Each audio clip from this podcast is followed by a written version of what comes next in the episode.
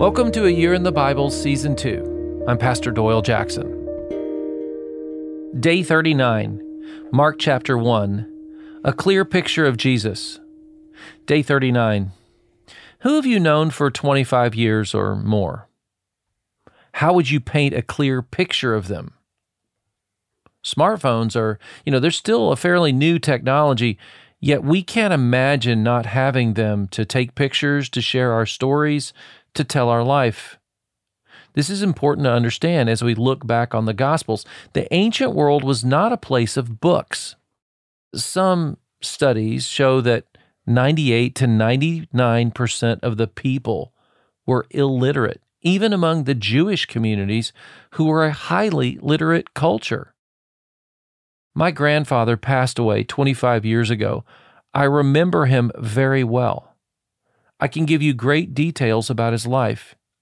You know, he had very thick hair, uh, hair like mine, and he was strong from working as a carpenter all his life. You know, in his 80s, he remodeled a burned home to give the profit to his church and to help them grow and, and to reach families in their community. He even hired their young pastor to help him do odd jobs just to give him extra income. When we read the Gospel of Mark, it is really Peter's story of Jesus about 25 years after the resurrection of Jesus. Everything was very close to his heart.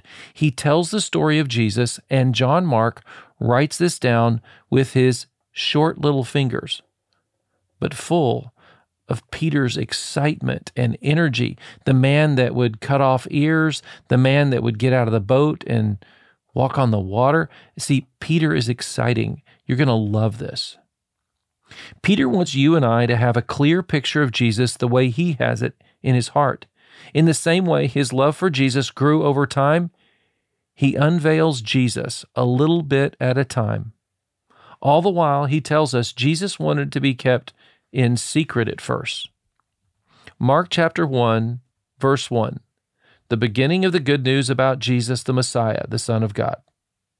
Yet as Jesus is revealed by John the Baptist and his ministry, Jesus says to the demons, listen to verse 25. He says, Be quiet, said Jesus sternly.